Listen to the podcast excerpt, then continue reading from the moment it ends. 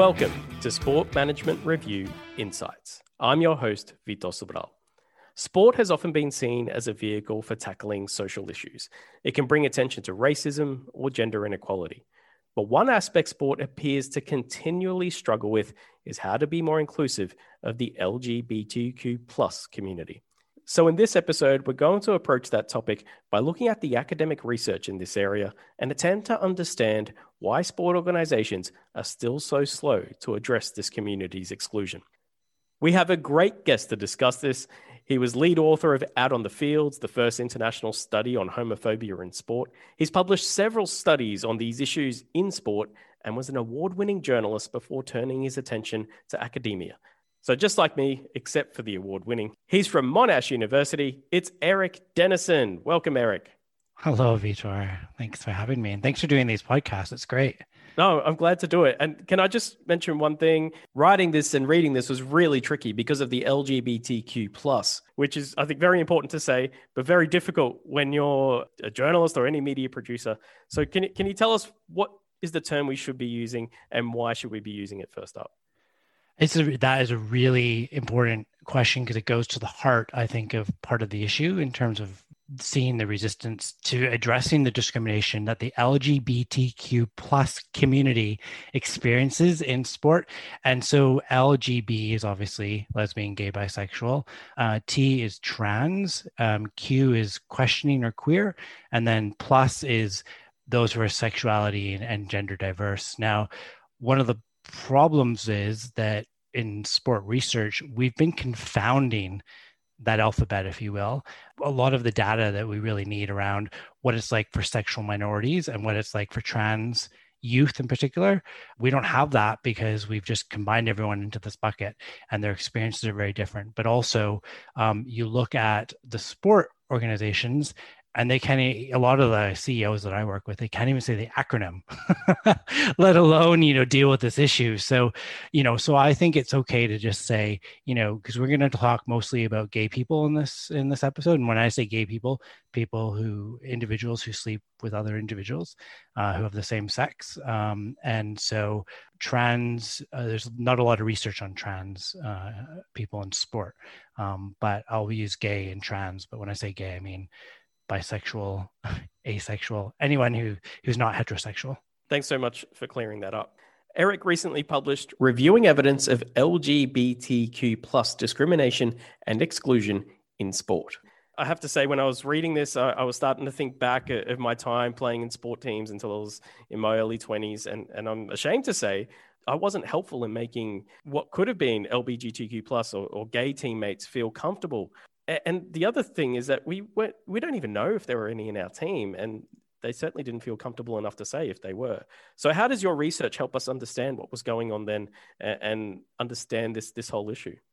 It's just interesting because we then we have parallel sort of stories in terms of me being I'm gay and I played a fair number of sports when I was young and I heard the language that my teammates were using and it was constant, you know, fag, puff, homo, you know, there's some words that I won't even say.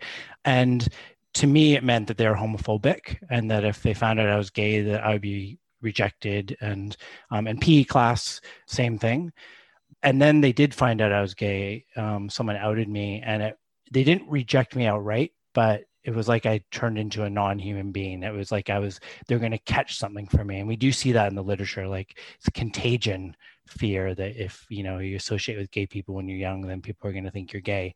So i left sport and didn't start playing sport again until i was in my late 20s and moved to australia from canada and joined the first gay and inclusive rugby team in australia called the sydney convicts and that is where i got the bug for research if you will because i think it was quite shocking for a lot of us. It was for me that here I'm in my late 20s, you know, I have my life together, I have a professional career, I was a journalist, you know, before.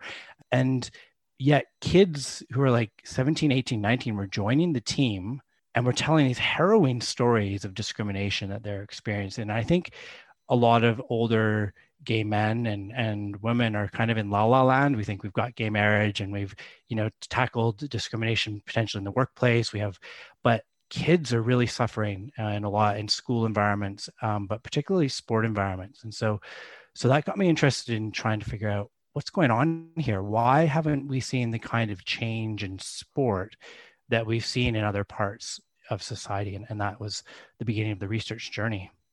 And like you say, it's so personal for you. I uh, sometimes think that can be difficult when you have such a personal connection to a research topic to actually go out and research it so, so how did you approach that, and, and how did that uh, did that make the the research more difficult? It was actually quite difficult, particularly because we were doing a lot of measures of of homophobia and seeing some of the comments that uh, kids, boys, young men would be writing on on the surveys. But I think you know if you're going to do research, it needs to be something that drives you and gets you out of bed. Um, otherwise, I think it can be quite defeating in the current climate of research.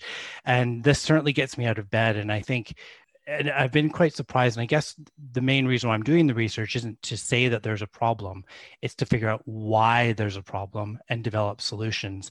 And thankfully, we've had some great allies and supporters in the charitable sector, in the government sector. Um, Victorian Health Promotion Foundation, in particular, has been quite engaged in this as a public health agency. And they've um, supported us to do a number of reviews, literature reviews and systematic reviews to answer the question, what's going on here? And so that's what we've published in the SMR paper. And the reason why we did the reviews is really to figure out what is the barrier, because in the research previously, the barrier was described as a lack of evidence. There was a lack of proof that there was a problem, which was therefore preventing sport managers, sport executives from doing anything about it. Um, so the big question for us was, is that still the case? Just for the, for the sport practitioners who, who might not have the academic background, when you say literature review, systematic literature review, what exactly you, uh, uh, did you mean by that? What exactly were you looking for? Good point, and I think even um, to give people this sense of the breadth of the research. So when we did the systematic review, we registered it with Prospero, which is generally where you register um, medical systematic reviews. And what it means is that you you systematically you, you, come up with a plan for searching every single source of data you can possibly think of. And for this, we didn't just sort uh, look at databases, your conventional you know academic library databases um, or Google or Google Scholar. We also went and and trolled through quite a few organizations' websites. Um, we reached out to quite a few leaders within the sport industry, and um, and we found quite a bit of data. In fact, the suggestion that there's a lack of evidence is clearly not the case, uh, particularly in the past five years. Um, I'll steal a term that uh, a researcher who, who she wrote a, uh, public health research, there, there's been a veritable explosion of research on uh, LGBTQ plus, but particularly gay youth in the past five years, and that's because they've started to add sexuality identity questions to the huge public health surveys that are being done. So the Centers for Disease Control and others, they've added that. So that's getting us this really rich data that is is important for us to understand the extent of the problems that this community is facing, and it's pretty dire. I mean, for example, the CDC's research they show that gay boys play sport at around half the rate of straight boys, um, gay girls as well, but pretty much across every negative health outcome suicide, self harm, drug and alcohol abuse, victimization. They're, they're uh, gay kids. Um, and more recently, they have trans kids data as well, are at high risk of experiencing those things relative to heterosexual youth. So you looked at this research over uh, across a, a, broad range of time. I think ten years. What did you find in that in those ten years? What what's changed? What, what was in there? It's interesting because I think there is, and there are some scholars who make claims that homophobia is no longer a problem in sport off very small samples. and their research was primarily done before 2010. So uh, that's definitely not the case. You know, so I led an international study called Out in the Fields, which had nearly 10,000 participants that looked at primarily LGB people, but also heterosexuals. And across six countries, um, 80% of participants uh, had witnessed or experienced homophobia in sport. And that was subsequently uh, replicated by a study backed by the EU of all the EU countries with uh, nearly 6,000 participants. And um, they replicated the, particularly the finding of 80% of people had witnessed or experienced homophobic or transphobic behavior in sport. But they said just in the past year. So overwhelmingly you see in the research there's about 150 quantitative studies done on this topic um, in various countries. And to put that in context when you when we've looked for studies on racism or sexism looking at prevalence uh, you know how how frequent say athletes hear sexist or racist language you can't find them. so that's the that's the extent of research that's been done on this problem.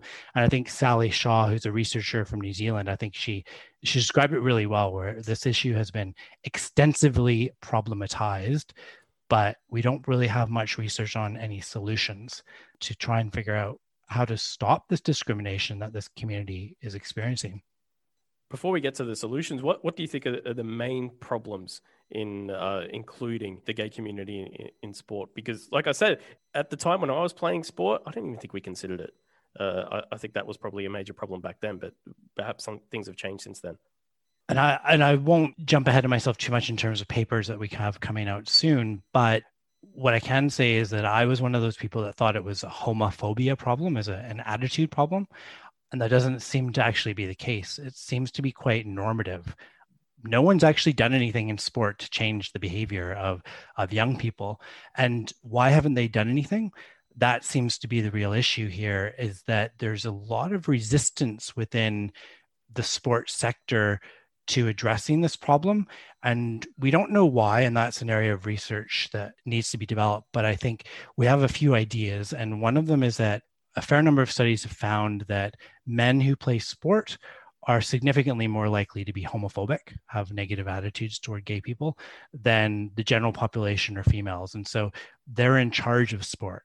And so if they're inherently homophobic or more homophobic, particularly older generations, they're not going to want to engage in an area that they already have bias against there's also the discomfort uh, and and fear around even getting the acronym right like we were talking about earlier.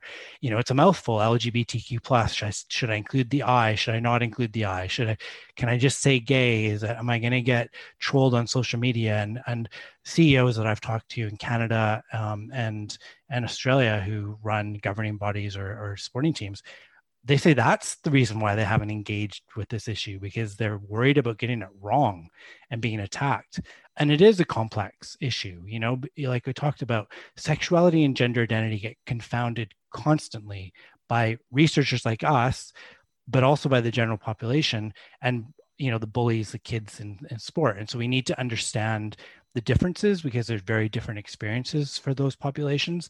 And so i think it's almost like too hot to touch you know it's too complex but there's definitely resistance going on. There's definitely something going on in terms of that researcher i mentioned new zealand sally shaw she studied this task force that was set up with the explicit extent their remit was come up with solutions for homophobia in sport.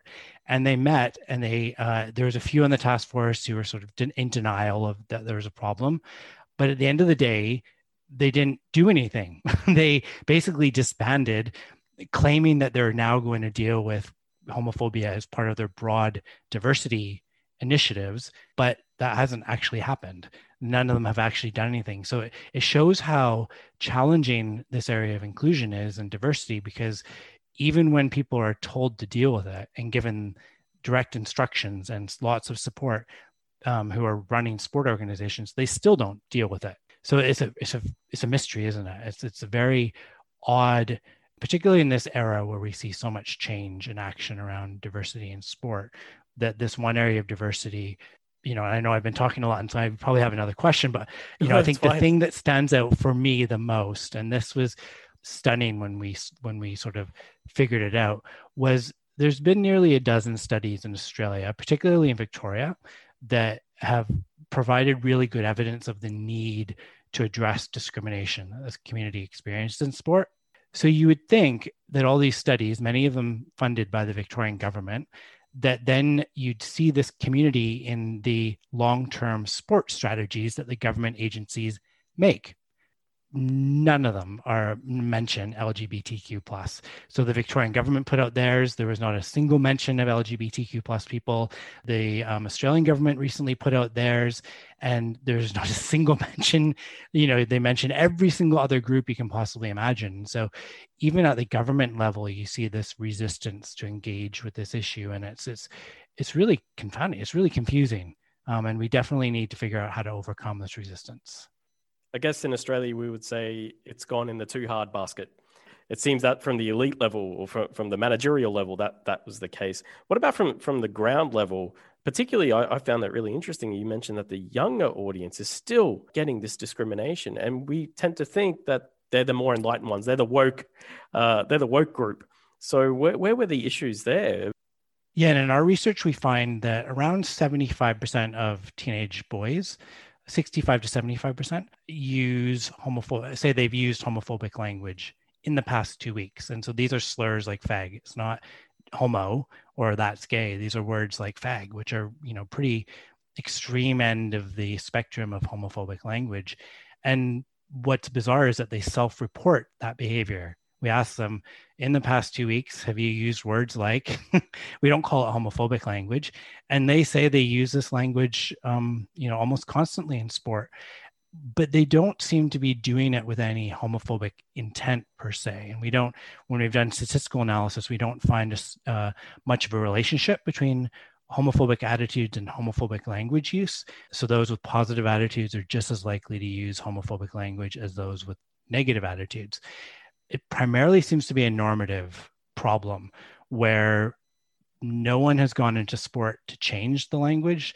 Like I said earlier, the sport leaders are resistant to do anything on this. They kind of do tokenistic things, if you will. So we see corporate level pride games adopted widely in the United States, particularly. It's not clear what how much benefit those have at that sort of elite level.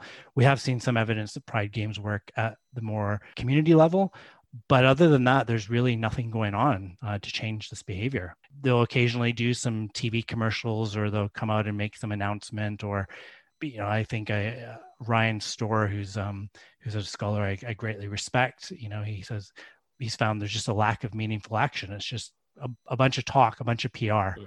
probably because, like you said, it's too hot to touch. Yeah, it seems quite superficial. So let's get to some substantive solutions that uh, that maybe you've got from your research. Firstly, what what can uh, scholars do? What what can academics do to to try and help uh, find solutions to this issue? Well, in the past five years, the public health researchers and agencies and, and government bodies that are responsible for public health have been doing a lot of the heavy lifting in terms of getting us the data we need. Um, we didn't know whether there were disparities in sport participation between LGB youth and their peers. Now we do. It's you know they're quite big disparities, and that's thanks to their um, hard work. Now, the reality is that if you're listening to this, you probably are in the sports sector. Sport is chaotic, it's disorganized, it's poorly resourced. It's, you know, so could you imagine a public health researcher who does most of their spends most of their time in hospitals or structured environments trying to navigate sport to figure out how to test interventions to solve this problem.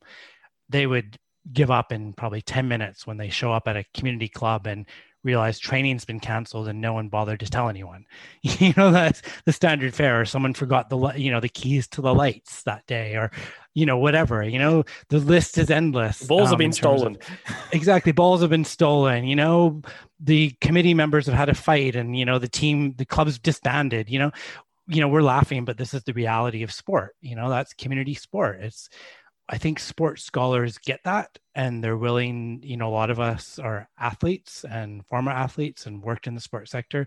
So we just it, to us that's normal and that doesn't really phase us. And i think it's a real opportunity for sports scholars to team up with the public health researchers who of course can access large medical research funding schemes as well which is great and because they want to solve this problem you've seen large agencies um, you know even the iocs put out a statement calling the you know the lgbt community is at high risk in sport environments and there's a need for solutions so there's a clear will at least in those who are who are sort of looking at this from a public health point of view to to drive change. I think sport researchers have a really important role to play now in actually doing that research because they have the skills, ability, interest, and tenacity to do this kind of these kinds of investigations. And for sport practitioners, we mentioned how difficult their jobs are uh, in running sport. What kind of solutions can, can they think about uh, so they can pick that uh, that issue up from the too hard basket and start uh, start looking at it and try and bring about some some real change? Uh, firstly, before that, uh, perhaps helping them to do that might be to, to distinguish between gender issues and, and sexuality issues. Absolutely, and I think that's because there is a lot of media backlash. Um, to uh, gender issues. We saw just recently, you know, World Rugby is essentially banned trans women from rugby, playing rugby. And so, so that's an example of how there's different solutions needed. We need to figure out how to stop this state and, and governing body sanctioned banning of trans young people because there's always this talk about trans women. It's actually trans kids these days that are playing sport and are being excluded. And so you know that's kind of a separate issue then we need to stop homophobic language um, or for women a lot of it comes down to the stigma. So in our research um, with rug- female rugby players around 95% of them say that most people think that they're a lesbian just for playing female rugby. And so that stigma is a real barrier to participation. So those are just three issues that illustrate how different the problems are. Um, and then so scholars need to stop confounding the problems and we need to start looking for tailored solution for each community. But I think separately, there are a lot of sport managers. So I don't want to tar everyone with the same brush. And I've worked with quite a few who really do want to drive change. They're really interested in this and they don't know how, um, and they don't know what solutions to implement because there's uh, other than the research we've done, there's no other research which has tested solutions, um, tested programs to help drive change to behavior. So I think it comes down to them. Well, they can reach out to us.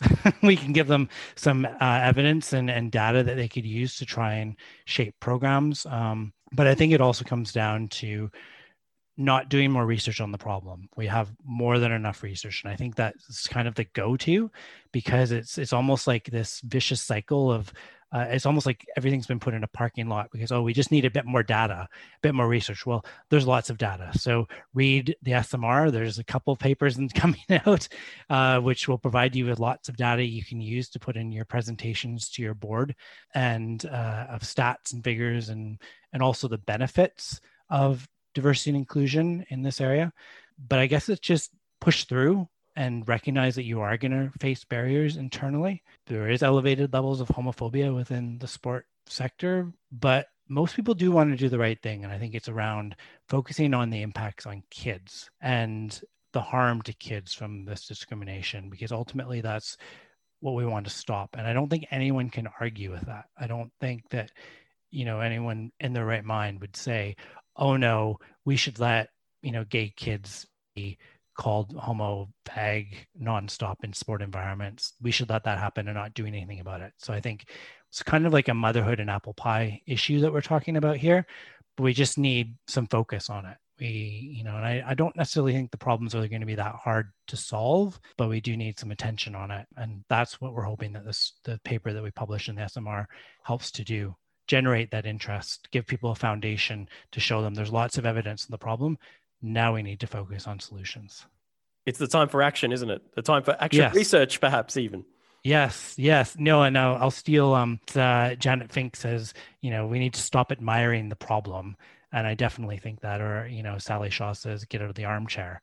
I really think it, it is hard to do solution focused research because it means you need to go out and do field work. But the rewards are that with this kind of research, you're literally saving the lives of kids because we the suicide rates are quite alarming for this community and we know that sport can deliver a lot of good for this population if you look at it that way this is very rewarding area of research I sound like I'm trying to sell this area of research, and I am. I think it's very important, and and I think your research is, is really going to be helpful, and, and definitely the solutions, uh, like you say, could save lives, and, and definitely make a more inclusive atmosphere in, in in the dressing rooms and on the sports field, and I think that's actually really important too.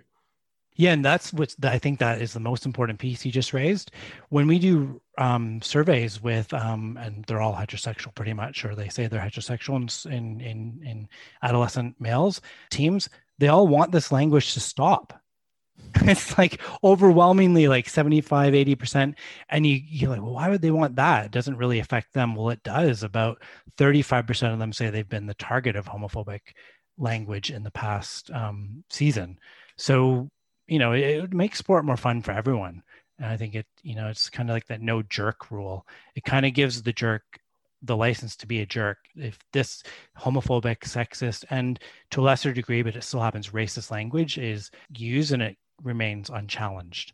Um, and that's what we need to figure out some solutions to change the norms around this behavior in sport. So it's fun for everyone Thanks so much for that, Erik. I, I, really think this is an important issue, like you say, and, and, hopefully your research and others' research can really help sport organizations and, and, academics finally get to grips with this and make some real change. Thanks so much for the interest, Vitor. And thanks for listening to Sport Management Review Insights.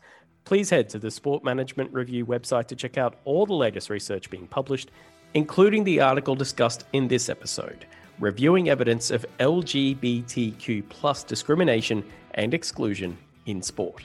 That's it for this episode, but keep a lookout. There'll be more dropping in your favorite podcast player soon.